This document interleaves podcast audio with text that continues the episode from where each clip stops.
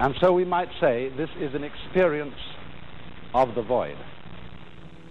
You're listening to the Digital Void podcast, where we explore the borderlands of digital media, technology, and memes. Today, we're thrilled to welcome back friend of the show and author of the newly released book, The Hours Have Lost Their Clock The Politics of Nostalgia, Grafton Tanner. Tanner explains how nostalgia is the emotion of our time he takes us from its roots as an illness that was considered a cause of death to how nostalgic feelings are influenced by climate change and species extinction. From endless sequels and franchises to early pandemic nostalgia, Tanner shares how we can be more mindful arbiters of our nostalgic moment. A few housekeeping notes ahead of our conversation with Grafton.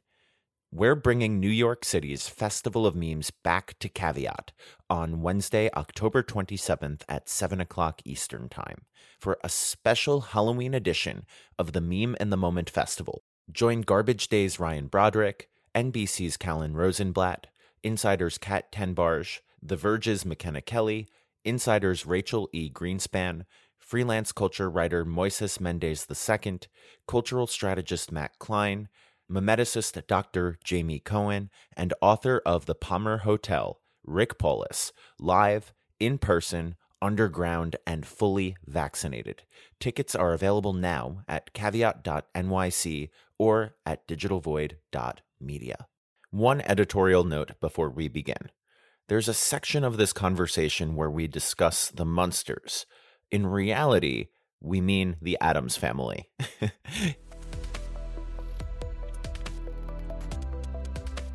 I think it's really good to be speaking to you at this moment because I think your book hits at the right moment, uh, which I'm assuming you're you've been keeping track of. The timeliness of your book happens within the timelessness of our culture. so mm. that is it, it happens to be very important. There's parts of your book that hit differently because of the time in which we're reading it. And I, I think there's a couple things that Josh and I would love to speak to you about within this book because one, the book is expansive I mean, you covered a lot in here. And so it, the, the coverage of a history of nostalgia mixed with their current criticism of nostalgia capitalism and nostalgia corporatism can't be better analyzed at any given time. I mean, last time we spoke, a president that really uh, fomented a, a nostalgia crisis was still in office. We were mid pandemic, and now we are what many people want to assume is post pandemic and we're on to a new president, but we are now in a period of time of trying to get a grip on where we actually are in time. This is going to be an overall entry point here, but what what made you want to cover the entirety of nostalgia? Well, first off, thanks for having me uh, back to to talk about this stuff. You know, I've been writing about nostalgia kind of peripherally for several years. It was never really a central focus in the the work that I've done, and I wanted to dedicate an entire book to trying to figure out what it is because I think that it's a word that gets thrown around a lot uh, by different folks, different people. Some things are completely kind of batted away and disregarded as mere nostalgia, so we just need to forget about that. Or, oh, I'm just so nostalgic for the 1950s every time I watch Rebel Without a Cause or American Graffiti.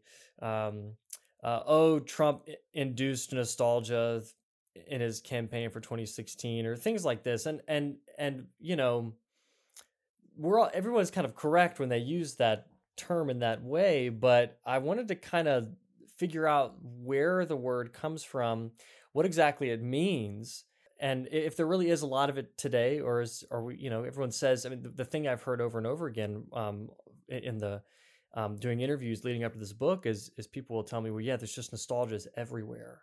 Nostalgia is everywhere, and I I wanted to know is that true? Is are we more nostalgic, you know, now than at other periods in history? And let's say we are. Um, and is is it a good thing to have nostalgia? And what is it? If it's a human emotion, then it, then we have to figure out what to do with it, right? Like anger, we can't just get rid of anger. So we have to figure out how to manage it in some way. Well, if nostalgia is an emotion, then we have to figure out what we're going to do with it so that we don't have situations like Donald Trump 2016, you know, uh, what have you.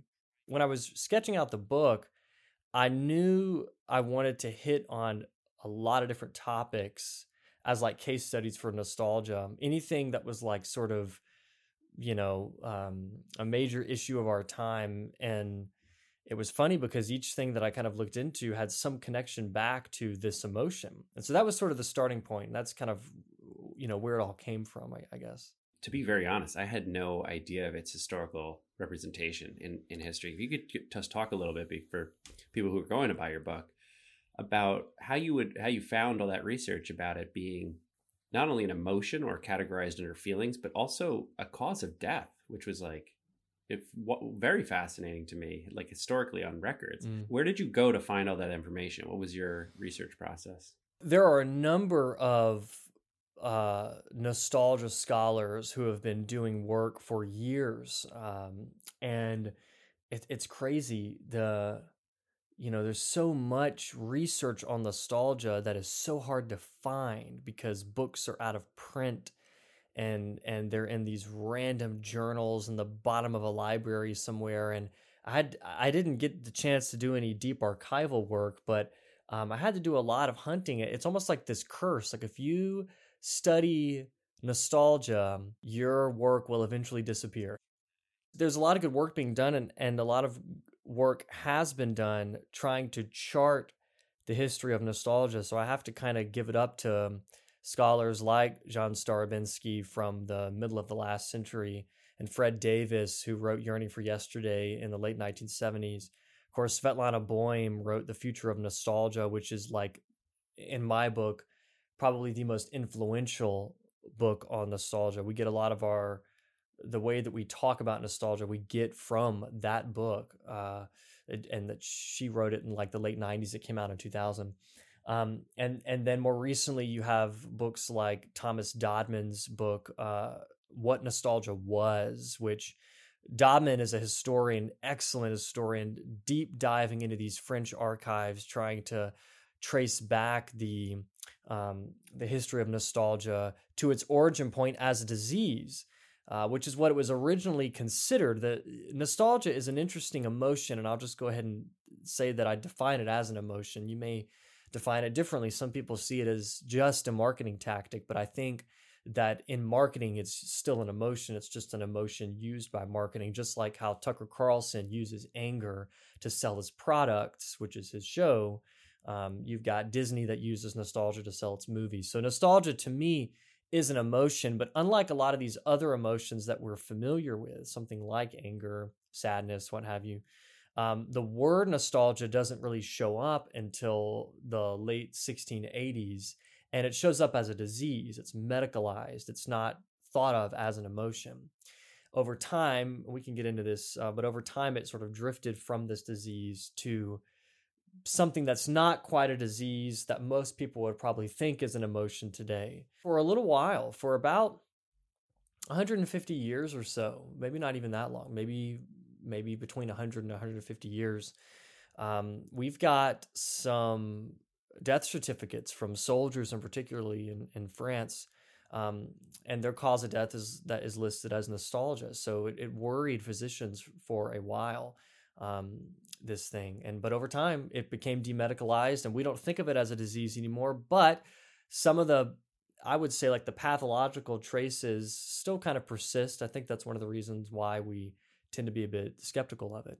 That was a, a big learning experience for me. And I do understand where you're coming from with the where we could use those definitions because in our current context, I think a lot of our references to it are detached from its historical references, which is again kind of proves the point of your book. And so it's this understanding of the, the word nostalgia and the, the combination of words that make up nostalgia. But I also found it interesting that like it wasn't new. Like nostalgia was just the name given to some sort of homesickness or desire to be happy to be back. I have to agree with you. I think nostalgia is very much an emotion. And I, I agree in terms of marketers have to use emotion to, to make it work. Uh, I'm fortunate to be teaching like an advertising aesthetics course right now. And so this book has become is quite quite handy. Knowing how our current era filled with nostalgia is part of this is explaining how ads themselves do this work. Because it has to play to your emotions and nostalgia itself fulfills a gap of an imagined past. And i do like your early use in the text about referencing uh, Thomas More's Utopia. And I use that a lot because utopia and dystopia are imagined spaces. They do not exist. You know, people people like to use the term, oh, it's utopian or it's dystopian. There's these words that we're not sure how to na- navigate or negotiate. And so this this the opening of this does a really good job for it. And so I just want to start with one of the parts that affected me early on in here was your story about um, the mall. You know, the mall spaces. These a bit these these structural memories of history that I think is a shared experience for a lot of people within a very specific set of generations that may or may not be shared in the future. And one of your stories that I think affected me in a way that was like the merge of both commercialism and crisis at the same space is your story about the shooter outside the mall. What an interesting metaphor of commercial monetary space and the time in which we live, which is like the fear of the possibility of danger how do you think people will think about malls as they start becoming these these empty vessels of memory? Like, is it just going to be always be romantic going forward rather than the dangerous that you mentioned in the book? And can you share the story of uh, as well to give greater context to the audience? I grew up with a local mall and uh, would go a lot. I went when I was much younger, and by the time I was probably in high school, the mall had changed some hands and ownership. It it didn't really go into disrepair necessarily, but it wasn't what it was. I mean, the my local mall was this booming. I mean, booming. I was in kind of in a small-ish town, so booming for us. Um, uh, place with all these stores and whatnot, and everybody was going and hanging out. It was just such a space, you know. And I don't, to my recollection, I can't quite remember many like moments of sheer terror, except for the one that um, I write about in the book, in which I was probably uh, maybe like late elementary school, middle school or something, and I was with my mom in the mall doing something. And on the lower level of this indoor mall, and uh, suddenly we started hearing gunshots, and a, a, police sort of appeared. A police person appeared at the second level, told everybody to get down. Um, people were suddenly panicking, running down the escalators, almost spilling over the sides of the escalator like they're just going to fall a whole story or something. And, you know, my mom y- yanks me like a shepherd grabbing a sheep, you know, like yanks me into, uh, into like a, a store. I think it was like a wet seal or something. So we may be able to figure out exactly what time period, maybe like 2000, you know, two or something. Um, and we get in there and inside the store it's like nothing had happened no one had heard the shots you know and everyone was just kind of like shopping. Maybe they heard them and didn't care. I doubt it. But, um, and we were just in there kind of like huddling among the rows of the clothes, watching people kind of like run out of the mall in this like scary moment. And my my mom tried to ask uh, the person working, like, is there a, is there a back exit here? You know, and, and the person working is like walking by with you know clothes stacked up in their hands or whatever they're just trying to work they're like i don't know if there's a back exit don't ask me you know and so we were just kind of stuck in this in this store um watching while this happened and and sort of, transfixed at people running out running you know running by just looking out the exit of the store. And somebody came up at some point and kind of broke us from our stupor and was like hey can i grab those pants behind you or whatever? And i was like oh yeah i'm still in a mall you know like i'm not i'm not at war i'm at the mall. And I, you know that experience is is formative to me because uh, I I have a bit of nostalgia for my local mall too, and I think I think many people do, and of course I also keep that memory sort of side by side to know like, you know, that was a a freak moment, like just like if you were in a movie theater and endured like an active shooter situation, like you could still be nostalgic for movie theaters and know that you've gone through a really terrible thing at the same at the same time. But it sort of proves the point that um, Mark Augé was writing about in his book Non Places in the 1990s, which is that, you know, a mall is a kind of non place, even though it was a place where plenty of people congregated. It still was like a, a corporate space. Um, and uh, but non places, he says, are also places of like terrorism and violence because people tend to kind of come and go and and move through it. They don't. They're almost like anonymous or what have you. So yeah, that's that's my mall story. What's underlying all of this is this sense of neoliberal capitalism as a nostalgia machine, which you heavily discuss in your book. It's it's its most dominant theme. It's how things vanish from the physical space of a shopping mall to healthcare. Uh, marginalized populations are disappearing from sight. Species are vanishing. Can you uh, briefly review neoliberal capitalism as a nostalgia machine so then we can look deeper into what's happening with the climate and the grief associated with it? That is a big question, but I'll, I'll tell you um, the I, you're referring to the the conclusion of the book in which I talk about um, uh, briefly talk about what happened under Pinochet in Chile in the 1970s. Um, widespread disappearing of, in Pinochet's eyes, dissidents and activists. Um, and I speak a little bit about the the the loved ones who are left behind who um, continue and ha- continued after Pinochet and then up until this documentary that I talk about called Nostalgia for the Light, which came out in like 2011 about some of the uh, quote mothers and grandmothers of the disappeared and other loved ones who um, search, in particular the Atacama Desert, where Pinochet's people said they buried the dissidents, uh, they buried the remains there. And, and the idea is that if we go to the desert and we dig around long enough, we may find our family who are in the desert. Um, and um, there was a heavily emotionally charged kind of uh, searching that happens, and and grief is one of those emotions. You have to have some kind of hope, or else you would give up. Um, and and there's there is a dose of nostalgia there, a, a, yearning to sort of be reunited, even if even if the reuniting is just you with the remains of of a loved one. There's some kind of closure there. Um, and so I write a little bit about that at the end of the book as as a way to think about nostalgia a little bit differently as something that might uh, drive people to search for answers that are not provided through these so-called official means, um, especially the ones that are um, official and come down from above from a uh, uh, a regime, an administration, a power that is extremely uh, destructive and hurts and kills a lot of people. And one that power, in a sense, isn't just Chile; it's it's neoliberalism, which uh, doesn't just come out of the ground. It doesn't come down from the sky. It's not something that everybody wakes up and and like uh, it accidentally happens. Uh, capitalism has to sustain itself through an enormous force of will. It, it takes a you know it, it, takes a lot of work for it to um, run every single day, um, and and for profits to be made and for you know money to get moved around and financial capitalism to exist, it takes a lot of work. And some of that work is um, the business of trying to get rid of anything that's going to challenge neoliberal capitalism as an ideology, or I might add, point it out as an ideology. I think it's George Monbiot who says that neoliberalism is like the invisible ideology or something, you know.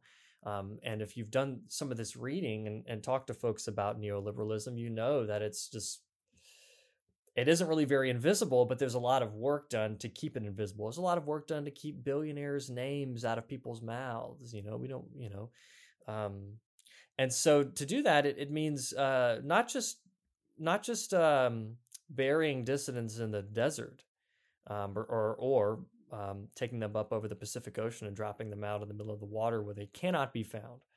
Um, uh, but also uh, doing certain things to the to the environment uh, so that um, the the the factories of the world and data centers of tech capitalism can be built and, thing, and business can happen. Um, so I think that that uh, nostalgia being so widespread today is a direct result of a world uh, in which for neoliberal capitalism to exist, things have to disappear and they have to disappear often. One of the things we battle with in our current context, especially I would even say at the end of this Afghanistan war, is kind of like our acknowledgement. You know, you just mentioned the idea of keeping things invisible or keeping the words out of people's mouths is, is work. It's an intense amount of work and it's done by not just one corporation or one specific political forefront, but really just the overwhelming sense of the, the thumb of capitalism in general. And at the end of the Afghanistan war, it's kind of like it brings to the forefront what, what is very visibly the end of empire. You know, where we're watching, we've watched the post capitalism construct collapse from the post 2008 crisis. I mean, it, arguably, we are sitting in the decline of capitalism, but it takes, it's kind of like the idea of how long does that take? Who knows? But it's, it's at the end. And now at the end of empire, you're actually watching not just the, the, the full reveal of the American enterprise or the American cultural warehouse sort, sort of shutting down or becoming an empty mall in general, but you're also watching uh, an inability to replace it with anything, you know? So it's kind of like there's no space for a cultural uh, jump forward. It's kind of just that's all that's left is just let's let's focus on what existed and what makes it great. And you actually say at one point uh, a quote that I really like, which is like when people are nostalgic for the 1980s, they're not they're not actually interested in the 1980s, but rather they're yearning for the the sounds or the the looks or the character's behavior or communication. And I I like that a lot because it's almost like that's really where things are both we're losing a, a, a visual present of structure, but at the same time fulfilling it with an intangible, which is just like a false memory. And so how long does that last before that becomes visible regardless? Like we can't sustain uh, the, the ability to, to to make this not visible forever. I mean this is how long does capital and neoliberal structures have to make things not fill, filled with uh, the reveal that nothing actually exists?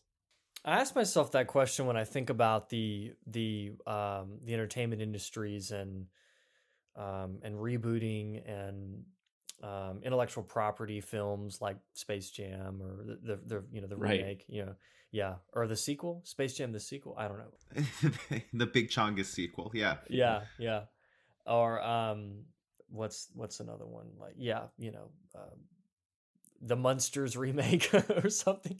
You know, uh, you know, I ask myself that with inter- with in terms of entertainment and, and media corporations because it isn't that people just don't have ideas anymore or something, or they've run out of all of them. It's like some exhaustion of ideas. It's not true at all.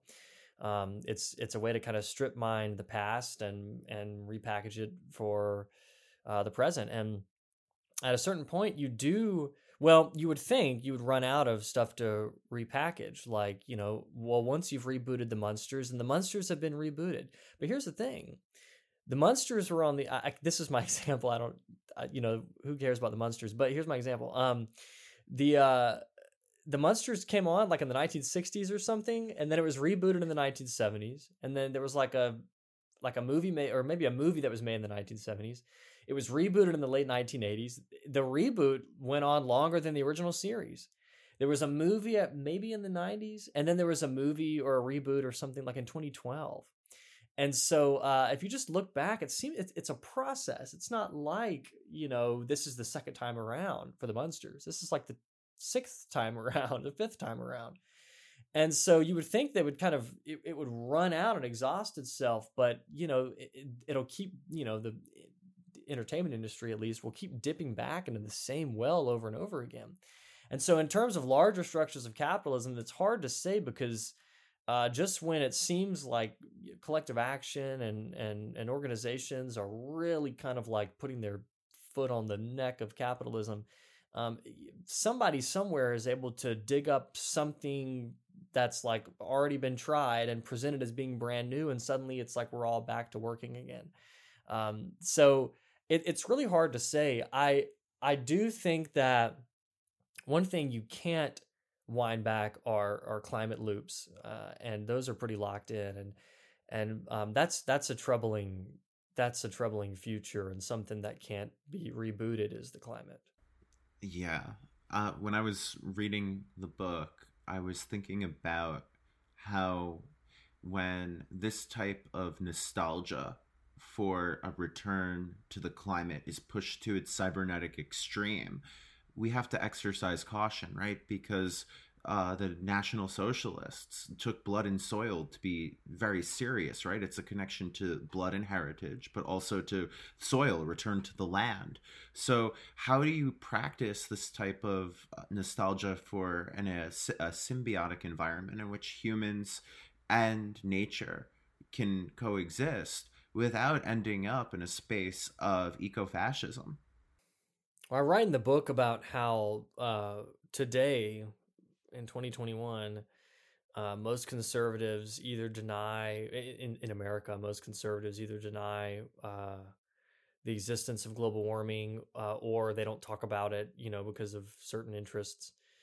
Um, but that you know you could have a future in which they do start to talk about it, but they talk about it in the language of austerity and they talk about, you know, cutting taxes on the on the rich or, or cutting certain public services and public programs, privatizing everything, whatever is left in the United States that hasn't been hollowed out and turned into an empty shell and sold off to a contractor, uh, in the name of trying to like you know stop a, a, runaway global warming. At that point, it'll probably be too late. But uh, yeah, that's a future that's kind of frightening and strange, is to think about one in which um, the uh, you know reactionary right wing start to talk seriously about climate change, but in a way that's very, very harmful, not just to human beings, but to the interactants on the planet and the planet itself. Um, there could pro- there probably would be a homeland blood and soil nostalgia any chance they get to do that they'll do it but uh um and that that would be frightening and you know i i say it in the book uh, in situations like that and we may not have very long to wait for that. I mean, we do have a presidential election in not that long, uh, a few years. It'll be cycling up again or whatever, and you'll have a right wing person who will come out and they will probably use several emotions to speak to the public. One of those will probably be nostalgia for some kind of a past. It could be imagined, completely fabricated, half fabricated, what have you. Um, and uh, you know, the public has to kind of stop and ask itself, um, you know, what's going on here? Because for the people who are being elected into into political office, they know exactly what's going on. They know how to induce or, you know, at least spread certain emotions um, in in the public, or at least or at least try to. And um, the idea that the public is just some like inert mass that just is suddenly going to, you know, take the emotional contagion is ridiculous. I, I think that I think that people have a lot of power to push back um, against especially these demagogue type figures that are using nostalgia to police homelands and whatever um, to push back and and and say like you know wait a minute like uh you know healthy skepticism here. I'm not going to necessarily just totally believe that. I need a little bit more evidence here of what you're talking about uh, but it's hard to do that when the political discourse is so low, especially when it comes to like infotainment media um, and how it's talked about. So it's it's it's a difficult hill to climb. Yeah, I, I appreciate your optimism though. I mean, that's like I, really do because there's this, there's a constant discourse about saying about how we reach exhaustion in this type of era where we've been basically it's a tumultuous time that just keeps repeating over and over again to the point where when a when a heavy issue like what we just discussed comes up the pushback becomes potentially less because it's just a feeling of like helplessness. But that the i think you're right. I think when it does come down to it i think the the recent histories and the the the, the past that is that has actually occurred i think is close enough in our memory.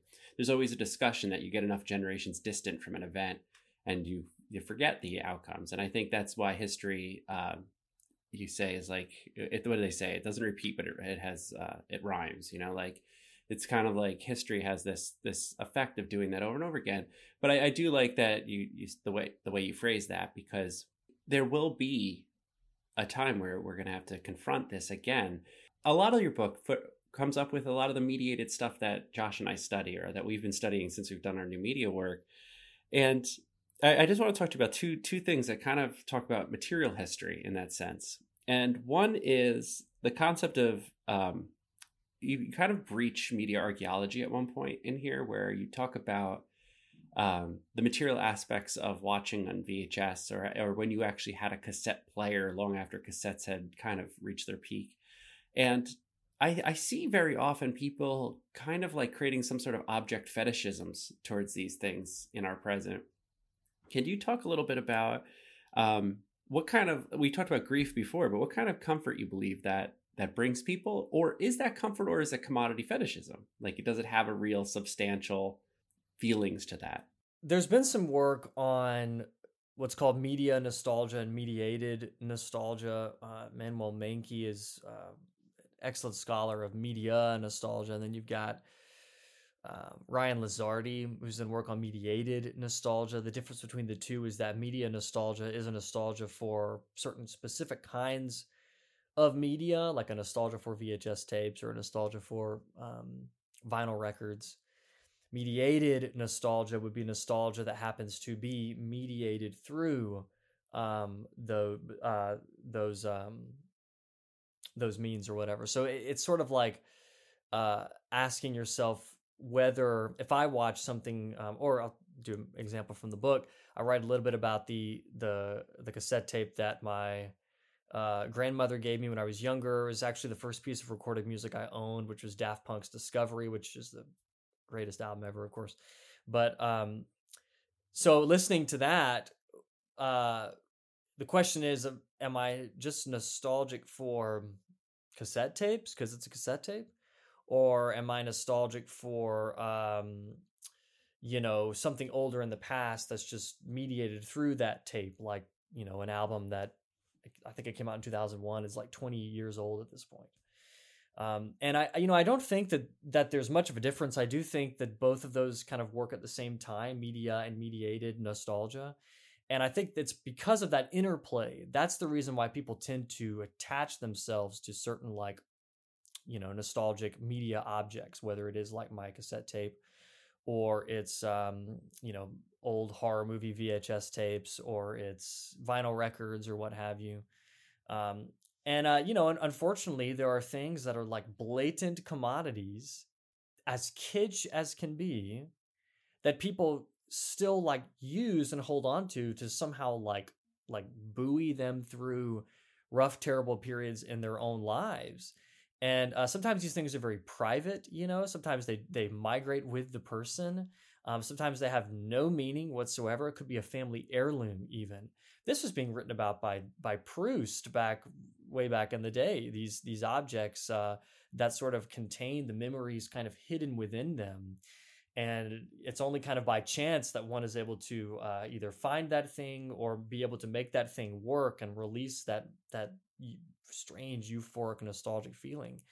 Um, for me, you know, I've had that that Daft Punk cassette for most of my life, you know, at least since I was younger, and it's um, it's been this. Uh, I mean, at this point, it's a tradition. Halloween rolls around, then I pop it on and I listen to it, and it, to me, it's the best way to listen to the album. I try to listen to it on CD; it's just not the same. It's the same thing with certain like '80s horror movies. I think that that there are some films that are meant to be watched collectively in a theater, and then there are some that are meant to be watched on old grainy VHS because it's almost like that is that that medium was uh, like they knew it was going to be watched on that and so aesthetically the decisions made within the film sort of you know align with it or something maybe i'm stretching here but um so yeah i mean it is it is a fact that we can have something passed down from generation to generation a, a ring or something that means a lot or it can be something that we actually bought and and sometimes uh those things can get the family heirloom or the the media we we bought can get easily fetishized and sold back to us. I mean, you know, uh, uh, Google nostalgia marketing 2021. So much that that you find. Um, there's a bunch of ad agencies and, and marketing agencies talking about how you need to play up the nostalgia for like tapes and vinyl records. The thing is, they were doing this 10 years ago too. It's the strangest thing. So yeah, I hope that kind of answers a little bit of both, you know. Yeah, it does. Yeah, and no, it's true. It's this is this is a marketing plan that's well well tuned. I think you mentioned this multiple times in in the book, which is kind of like this pre 9/11 period where we kind of had this this um, analog life like this this pretty much this offline life. And i think this tells me a lot about how we want to make media today. And it isn't just about the ip hellhole that we're kind of in which you mentioned earlier but it's also about like escaping from a time that doesn't reference our own time. You mentioned several shows in this in the book that don't encounter the period so you mentioned mad men encounters the, the kennedy assassination and the Andy Griffith show doesn't encounter Vietnam. Like mm. it's like certain pieces of media kind of do or don't.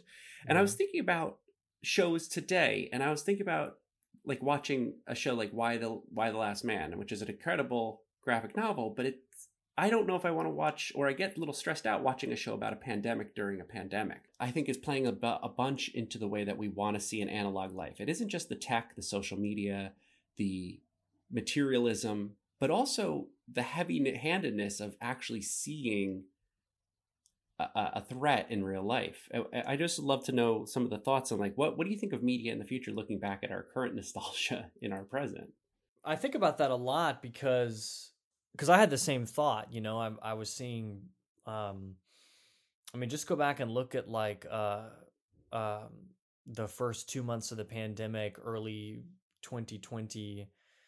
Um, posts online or or video specials or what have you you know the aesthetic is is really uh cringy to look at because it's just so recent you know and you know but at the same time it only took a few months for people to start to be nostalgic for the early parts of of lockdown because uh they finally got to like not go in and see that terrible person they work with or they got to take some walks or something or they took up you know, um, building furniture or, or, what have you, you know, and it wasn't the case. That wasn't the case for for loads of people. That was, you know, those same people who were taking up furniture as a hobby also had folks who died or had lost jobs, you know, and so uh, we have to kind of move into the future, of course, knowing both sides of the coin.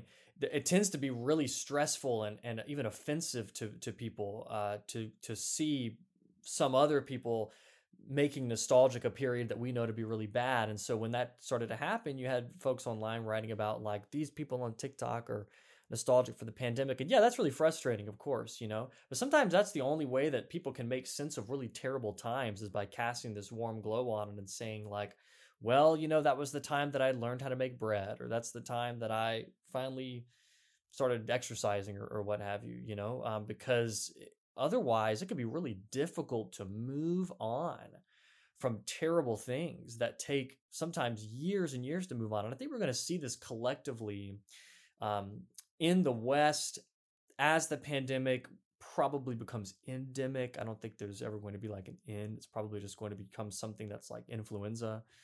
Um, and as that happens, trying to like recover from this time, you're going to see people making nostalgic content about the pandemic. It's going to be really weird. Um, it's going to be uh, some people. It'll be an it'll be an attempt to try to like move forward from the grief. Capitalism will come in and commodify it, and it'll be a it'll be sort of this uh, this this corporate thing. At that point, then the the the work really begins because now, like everything that happens, there's this tension between trying to remember a way that's like kind of ethically good. Um, and so now we have to do this. So we'll be having this fight the rest of our lives, just as we've been doing it with 9 11. You know, we had the 20, 20th anniversary of 9 11 and and never forget, never forget, you know. And Roy Scranton, God love him, he tweeted, uh, he just said, forget what? Or something like this. And I remember thinking, like, yes, you know, exactly uh, there will be this battle that we have to do with these major things. And uh, unfortunately, we live in a time in which crises just concatenate, and we're going to be doing it with Trump. We're going to be doing it with the pandemic. It'll be a lot of work. We saw it at, during Trump's presidency, the rehabilitation of the public image of George W. Bush. Well, at least Bush wasn't this bad, right? And I think that you can feel a certain sympathy, not for the rehabilitation of Bush, but just for maybe those TikTokers who were nostalgic for the early stage pandemic days because you ask in the final section of your book about the right to nostalgia and, and you deeply discuss this and i love that you write Nostalgia is an unavoidable reaction to the traumas of the modern world. So, what does it mean for people to feel nostalgic eight months into the pandemic?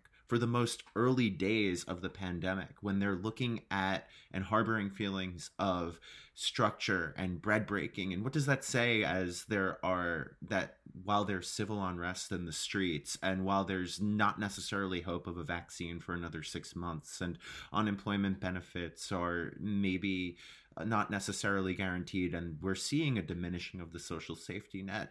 I'm curious uh, if this is a battle we're going to be faced with our whole life. How do we look at? I, I think you called it radical nostalgia in in your last book, The Circle of the Snake, but um, how do we kind of take back nostalgia as an instrument of control to help become more resilient to this? and realize that this might just be the best it'll ever be. Like today is horrible, but this might be it. like this is a high point. Is that grim? I'm about to make an, uh, a reference to The Office, but one one of them says like, "How do you?" And this probably not from The Office. It probably has to do with something else. But they say, uh, "Why is it that you never know that you're in the good old days until they're like long gone, until they're past or whatever?" And that's a really weird thing because like 2020 2021 most days living in the world doesn't they don't really feel much like the good old days and yet it's like human emotion is weirdly all about trying to make something into the good old days even when they aren't so good. Um but you know i mean is any would anybody be nostalgic for um a novel virus killing a bunch of people? No not necessarily. Would people be nostalgic for um, uh, spending more time with their families or like students being able to uh, get a second round with their with their families moving back out away from college because my students always told me you know they they got many of them were like reconnected with their with their like siblings and parents and guardians uh, during the during the virtual days of lockdown because they moved back home or something you know um, those are the things that people are nostalgic for, even though it's scary outside. And again, that nostalgic oftentimes is very, very privileged because not everybody could do that. And like I said, when it's all like, you know, late night board games and and learning how to cook bread until COVID shows up at your doorstep and somebody dies. And then it's like really bad, right? Or, you know, it's all like, you know, virtual lockdown, taking long walks until George Floyd is murdered. And then it's like, people move to the streets and and um, in in protest and in solidarity. Um, but even that, there there is likely a, a nostalgia for uh, the 2020 protests for the movement for Black Lives, simply not because of what happened, but because of the fact that you had a group of people coming together, feeling like that they could, in, as a collective, do what Naomi Klein says, which is like dream in public and try to like affect change in this very anti-democratic time that we we live in. Uh, and so nobody would yearn for the the conditions that would lead to uh, a horrendous uh, event that would then lead to protest. But the idea that like there could be a nostalgia for protest, I think is very very like uh, strong and in fact healthy, and one of the emotions that we can use um, as we continue to collectively fight for things like you know the abolishing of student debt, or as we continue to fight for uh, for um, abolishing the police force, or um, to try to like have some kind of gender equity in this world. Um, and so I, I, with nostalgia, as with any emotion, we have to think about like the the feeling and it itself, and also think about its object. Because if we don't do that, then we get really weird when people are nostalgic for like George W. Bush, which you know. I lived during that time. okay. And so when people are nostalgic for that, I have to kind of eat my own words and think like, okay, is this a way that they have to kind of is this a way is this a coping mechanism for them to deal with Trump? Yes, absolutely. So uh, there's my nuance. And on the other end, I have to say like, yo, the man Bush uh, destroyed the world. It's really grim. Um, I appreciate the nuance. There's there's one more layer, and then I know Jamie wants to get into Tanner Wave, but we we haven't div- we haven't taken a dive into um, really uh, what happens to time and you have and you have a subheading in your book uh, you called the time called time's handkerchief And you write that the international standardization of time in the 19th century solidified what used to be a more flexible understanding. Time became something you measured, spent, and saved. Even though the hours repeated daily, time itself marched forward, marked by advances in science and technology, the evidence of progress for many. We began moving inexor- in, uh, inexorably towards something and away from something else. And you, in your analysis of what happened uh, during the earliest days of quarantine, during the virtual days of quarantine. Uh, you mentioned the privilege associated with being able to spend time with family and not having to go out to work and or at least work in person but can you explain in your from your perspective how you saw the flattening of time and, and the emergence or the acceleration of, of nostalgia products, be it um, fascism or the conspiracism of Q, and how you saw nostalgia utilized more heavily uh, during this time and how people were easily lured into it. Well, after any major crisis, you're going to have, whether it's just to your own life or collectively large groups of people, you're going to have uh, the emotion of nostalgia show up. That's not even to say, like, that's not even considering the fact that, like, people are going to be nostalgic after, you know, in, in the case of COVID, people getting sick, becoming compromised, perhaps dying. Uh, so um, even the even the people who aren't directly affected in that way are still feeling nostalgic because uh, suddenly things were one way. They've changed drastically. It's actually not good. It's very scary. It's very unknown. Building the plane as you fly it. So nostalgia is going to be one of those um, those emotions that that shows up along with other ones like maybe anger, hope to some extent, but it's kind of like replaced a little bit by fear. you know. Um, but uh and so and then you know you have you have things like the you know all the sporting events getting canceled when when lockdown started and and nobody being able to like create new content which is weird and like in the um the uh the kind of media capitalism that we're in where it's just endlessly churning out content. And when that all kind of like slows down to a halt um, then you're playing reruns, and that's why they're. I don't know if it's still up, but CBS brought back their like late like their Sunday night movie with all the retro font, very much an old thing they used to do. Um, and uh, I watched a lot of really old weird sports on ESPN because there wasn't anything to show. Um, and so so of course you know capitalism steps in and here's some more nostalgia to stoke the or man, maybe even manipulate the nostalgia that you are already feeling in this time um, and I will say, collectively and individually in the body, but collectively too, when an emotion like nostalgia or any emotion, uh, fear, anger, is propagated intensely around the clock for a period of time, it leaves a trace behind in ourselves, in the culture. And so that when you move forward, a lot of times what you're nostalgic for is the feeling of nostalgia that was felt at that moment. That's why in the 1980s, uh, we, uh, you know, the 1980s were nostalgic for the 1950s, and what we're nostalgic for is for how the 1980s thought of itself in relation to the 1950s, sort of a reframing of this previous period. Um, so, what we kind of collectively remember as a culture, if it's heavily influenced by these nostalgic feelings, what we collectively remember is how we're remembered in the future.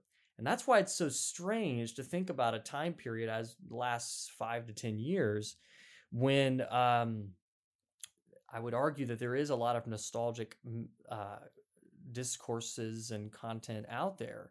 Uh, how one would make sense of the time period later on and what they would really yearn for. And What they would probably yearn for, again, is the nostalgic feelings of the 2010s, not necessarily the 2010s themselves.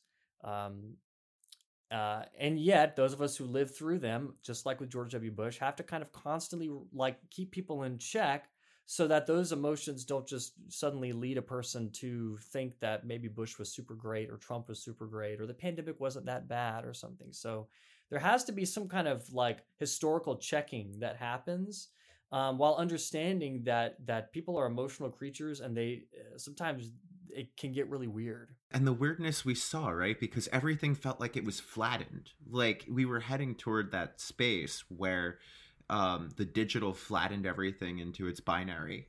But through that mandate, we saw the like conspiracies of everything. We saw um, mysteries being solved or attempted to be solved by like true crime sleuths on TikTok more recently, and and so it, it's strange to see how beginning with uh, the 19th century we had we, th- we had this progress of moving towards something but now with the repository of everything it's almost like we're connecting all of time at once and we're stuck in in that s- nostalgic circle that you wrote about. And speaking about that you know uh i think that it's it's a shift from what would be considered like a, a a disciplinary model of time and work which is like working working uh you know within the clock and waiting for five o'clock to hit and the whistle blows and then we go home very fred, flintstone kind of situation um, to to suddenly finding ourselves in the in the digital age but more specifically in like the pandemic age and the the era of zoom finding that uh, it doesn't feel much like that we're having to like work towards a clock and then in fact it doesn't really feel like that there is any clock at all and that can feel very liberating but in fact it's that you're always on the clock. You don't you don't have to have uh, an eight to five workday if you're working all the time. Um, and i think many people saw that when they went virtual um, in the pandemic. They they discovered that uh, that without having to go somewhere that their overseers expected them to always be working.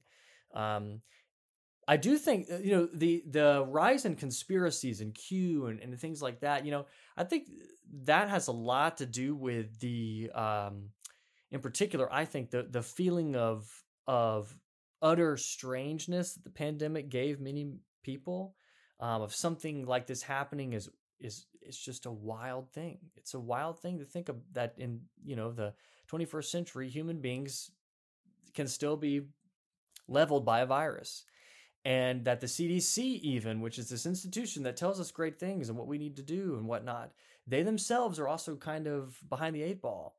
Um, you take that with an already skepticism under Trump and him sort of being a, a conspiracy mill, and have certain people be online scrolling on these uh, on these technologies that literally just commodify communication just so advertisers can make more money.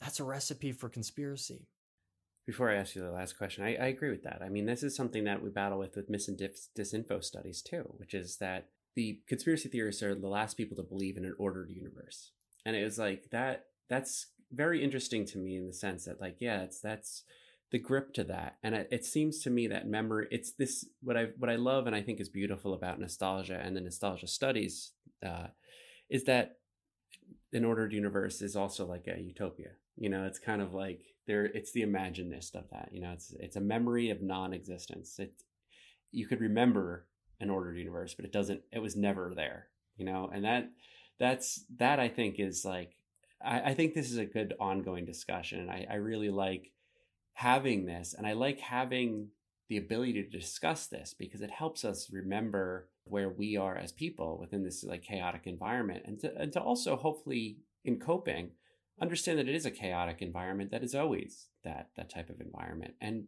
and that's if you could get some sort of comfort in that acknowledgement nostalgia does lose some of its power because it gives strength back to the person. And and that would that's obviously a little anti-corporate because corporations would rather us not get a grip on our own person. They would rather us feel insecure to an amount where they could enjoy a past or an unremembered past of somebody else um, so that's I, I do like your book again. Like I'm, I'm really excited that that it's coming out, and I really uh, love the whole story. I want to ask you one more question about uh, a fandom, um, Tanner Wave. What do you think of the meme discourse? Uh, that I think there's a lot of theory posting that goes on in Instagram. What how is how does Tanner Wave fit into this? And could you describe Tanner Wave a bit? Tanner Wave is an Instagram account that posts um, like memes about uh, not only my work but like um, Foucault and um, uh, Baudrillard, Mark Fisher. I don't know who this person is. I uh, I somehow got messaging them, and uh, and they seem very nice. And and uh, honestly, you know, I mean, you know from from from researching memes. I mean, this is this is the way that that discourses, um, if not start and happen, sometimes end, uh, but how they some this kind of like the motor to some extent. And and um, I've been thinking a lot. I've been meaning to talk to you about this. I've been thinking a lot about um, not just memes, but uh, virality in general and um, moments of intensity with discourses where where things sort of um, uh, peak and then flatten, and that's just sort of like where we are. And I think that that that that economy, that viral economy, that social media is so good. It really is what social media is founded upon. Um, I think it messes with our memory in some way ultimately because it makes it very difficult. Um, it's almost like taking discourses as like plastic and using them, and then once they're used up, they're thrown away, and they're like ancient history. Like, and it could be anything from like a meme, like the the yodeling kid. Do you remember this kid from like a few years ago, you know? And for a few moments, it, it was it was this moment of hype, very intense, very saturated, and now it seems like ancient history. And I just don't, I, you know, when things happen, there's they don't become ancient history for a while. There needs to be a process in which we move from that thing. But in a in a viral, virulent kind of culture, um, I don't know. The appearance and disappearance is is almost like I use the plastic water bottle and I throw it away, and that water bottle is gone, and it's gone from my memory too. I don't know. That's just been on my mind. But yes, the Tanner Wave account, it's fascinating. There is a fragility to digital media that doesn't exist in material histories, and I think in a further thought, this is uh, an incomplete thoughts, but in a further thought, it, it helps us understand why we do like the material histories of of retro tech or vintage tech or anything because it doesn't change it doesn't have an adaptation and it is sort of dead and i think uh, like i said this book evokes a lot of emotions in me you know because i think uh, a reader of this of your book is uh helps us get where we are connected to our past in physical spaces and gives us a, a, a certainty of where we once were and what we were attached to so thank you so much well, thank you. That that is just that's great to hear. I'm I'm I'm thrilled. And Grafton, where can people find you and keep up to date with uh, the one book a year you're now putting out? This is this will never happen again. um, I'm on all the terrible social media sites, um, Twitter and Instagram, at Grafton Tanner, all the hellholes. Yeah, we, are there. We're all too. there. we're all there. We are. Grafton, thank you so much again. Thank you so much for having me. Thanks again for listening to the Digital Void podcast, and thanks to Grafton for taking the time to chat with us about The Hours Have Lost Their Clock The Politics of Nostalgia. You can purchase the book now at your favorite indie bookstore or on bookshop.org. And remember to join us live, in person, or via live stream at Caveat NYC on Wednesday, October 27th for the Meme in the Moment Festival Make It Spoopy. Stay safe, stay healthy, and we'll see you soon.